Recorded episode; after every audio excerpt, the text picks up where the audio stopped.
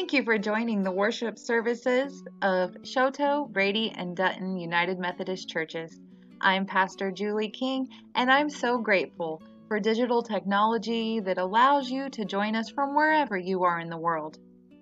You can join us every week by clicking the links on our Facebook at facebook.com slash choteauumc or on our website at umchoteau.net. If you like what we are doing and would like to financially support us in ministry, you can find more contact information on our website, and again, that's umchoteau.net. We're so grateful that you are joining us.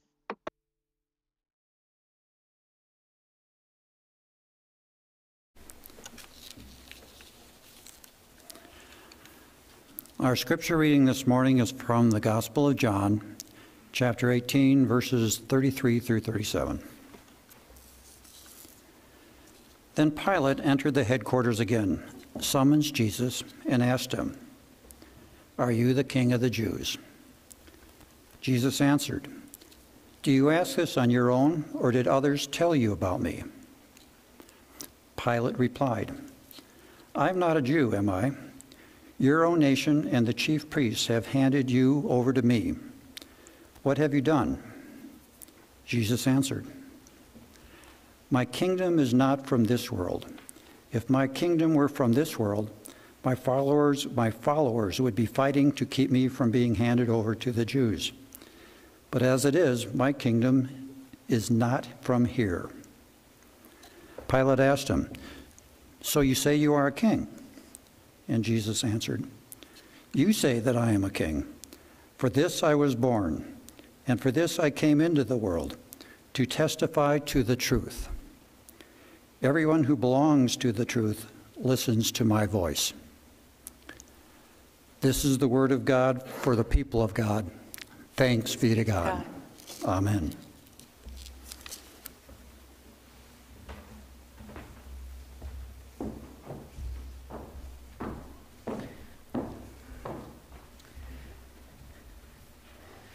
Some of you might be thinking that that is a rather odd scripture to be using the Sunday before we begin our Advent season. But this is actually the traditional scripture to use on this Sunday. This Sunday is what is known as Christ the King Sunday. Christ the King Sunday has a long tradition of being known not only in the Methodist Church, but in most denominations, as a time that we truly reflect on Christ as the King and what that means. And it comes from this scripture reading where Christ is saying to Pilate, You say that I am a king, but the kingdom that I belong to is not of this world. There's a lot of mystery that is left in those words and in that conversation because so many people do not understand what it is that Jesus is really saying at this time.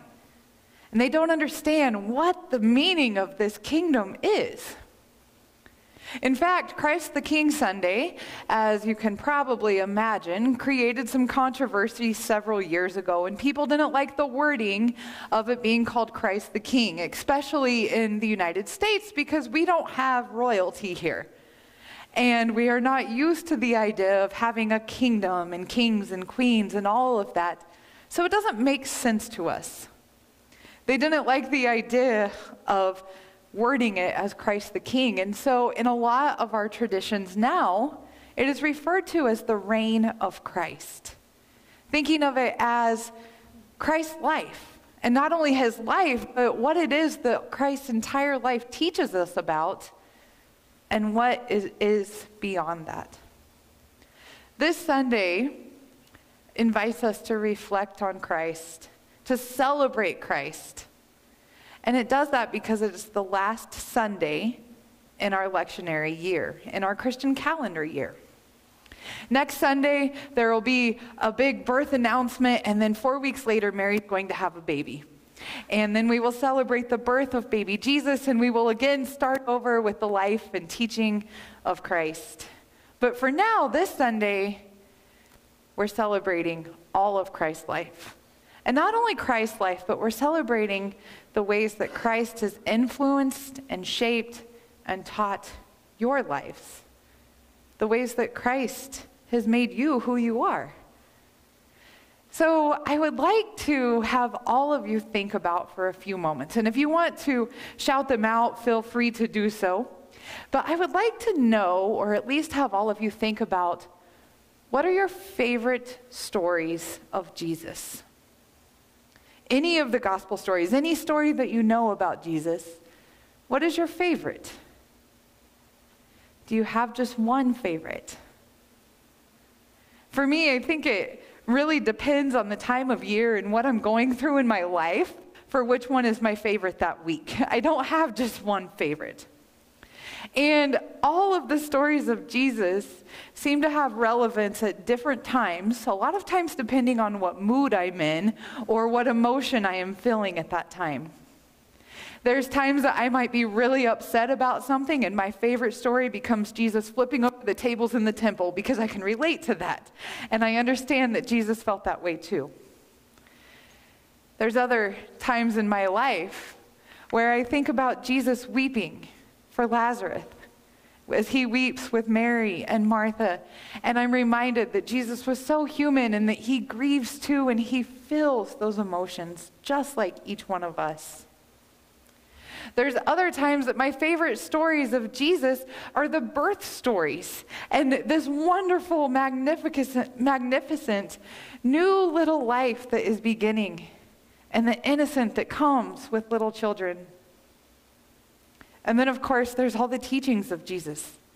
Times that the parables relate to me in a different way, times that I relate to Jesus, and just the joy that comes with being able to tell others about God and to share God's love. And then I think about the people that Jesus helped, and sometimes I think, oh, I try so hard to be that way. Today I was feeling a little bit Christ like. The thing about Jesus, though, is Jesus does all of this so humbly. Everything that he does in his life is so humble.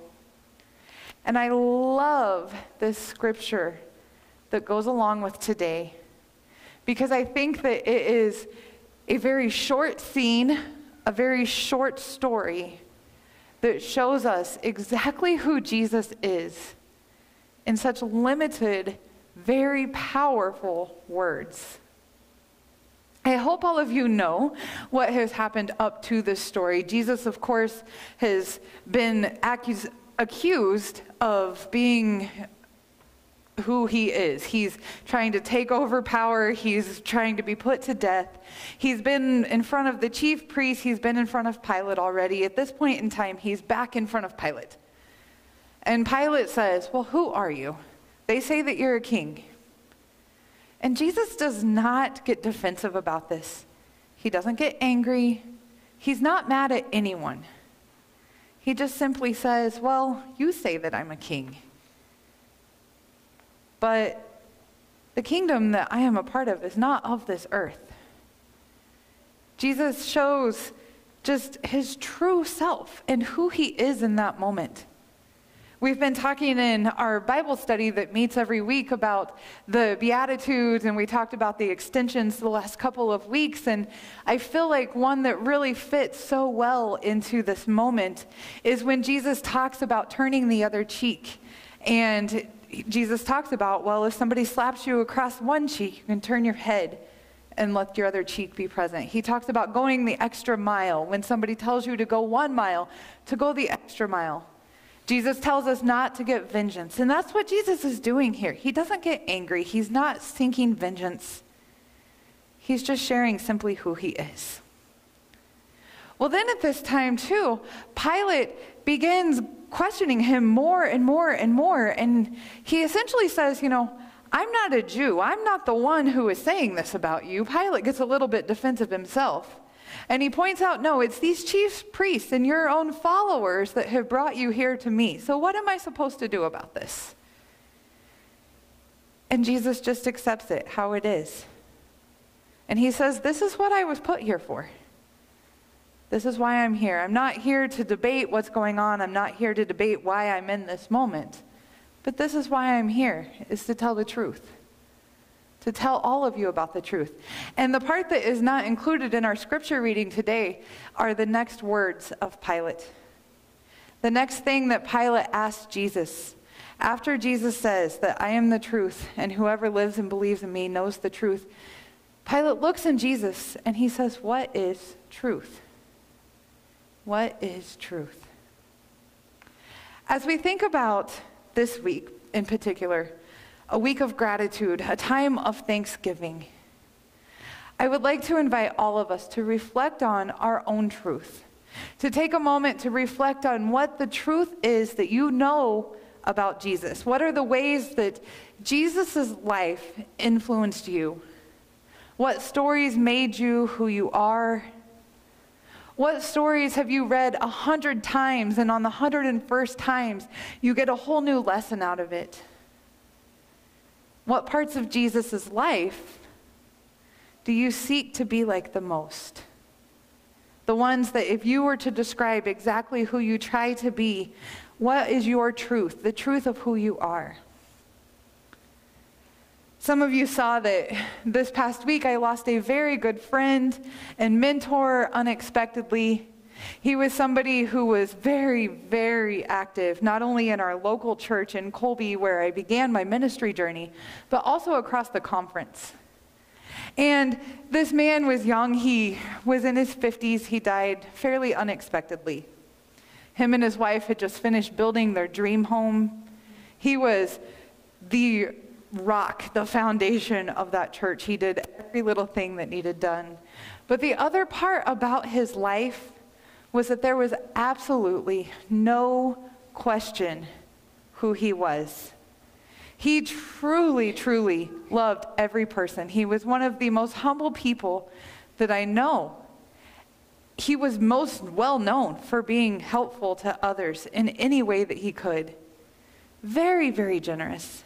And as he passed this week, and I thought about the ways that he supported and encouraged me throughout, especially the early parts of my own ministry journey, I got to thinking about the ways that I'm so grateful for him. And the ways that it was so easy to identify who he is as a person. When I was thinking about what is my truth, or what is your truth, or what is anyone's truth, it was easy to pinpoint what his truth is. He had a very, very strong and dedicated faith. He loved everyone. I think he was one of the most true examples of loving your neighbor that there is. And it was amazing to be able to not even question that and to know that that is exactly what his truth is. And so, as I've thought this week as well about what it is that I'm most grateful for, who I am, what means the most to me, I've thought about the ways that the gospel has taught me who Jesus is and who I strive to be. And so I stand here today and ask each of you, what is your truth? Who is it that you are? I think deep down inside of us, each person, each one of us as an individual, knows exactly who that is.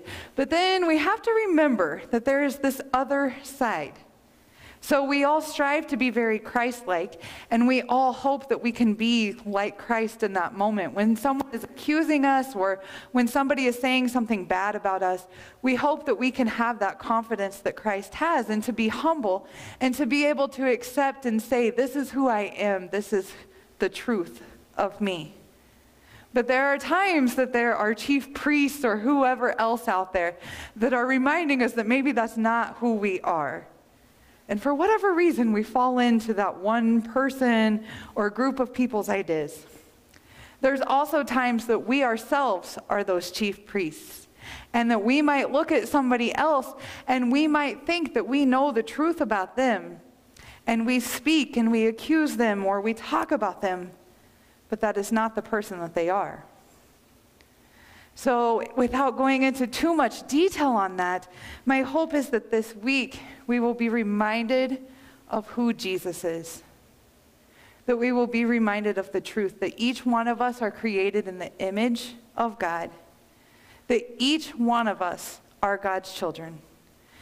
God loves each and every one of us the same. He does not have favorites. I know that some of us as parents might have favorite children, and it might vary day after day. For me, it kind of depends on which child is helping me out the most that day or pays the most compliments. They all have their sweet way of buttering up mom. But our God is not like that. God loves each and every one of us, and God created each and every one of us.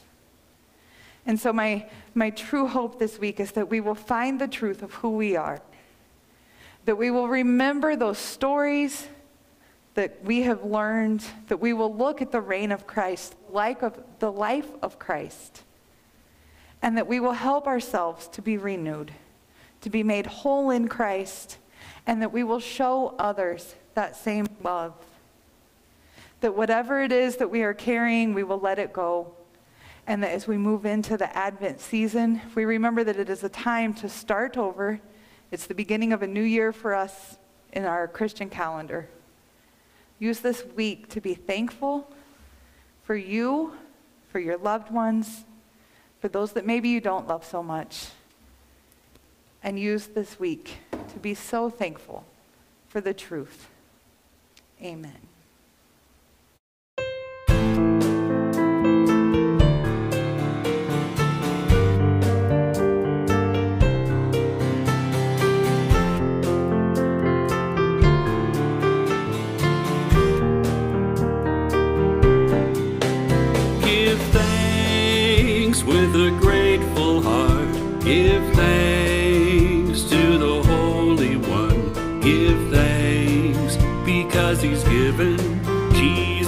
Christ his Son. Give thanks with a grateful heart. Give thanks to the Holy One. Give thanks because he's given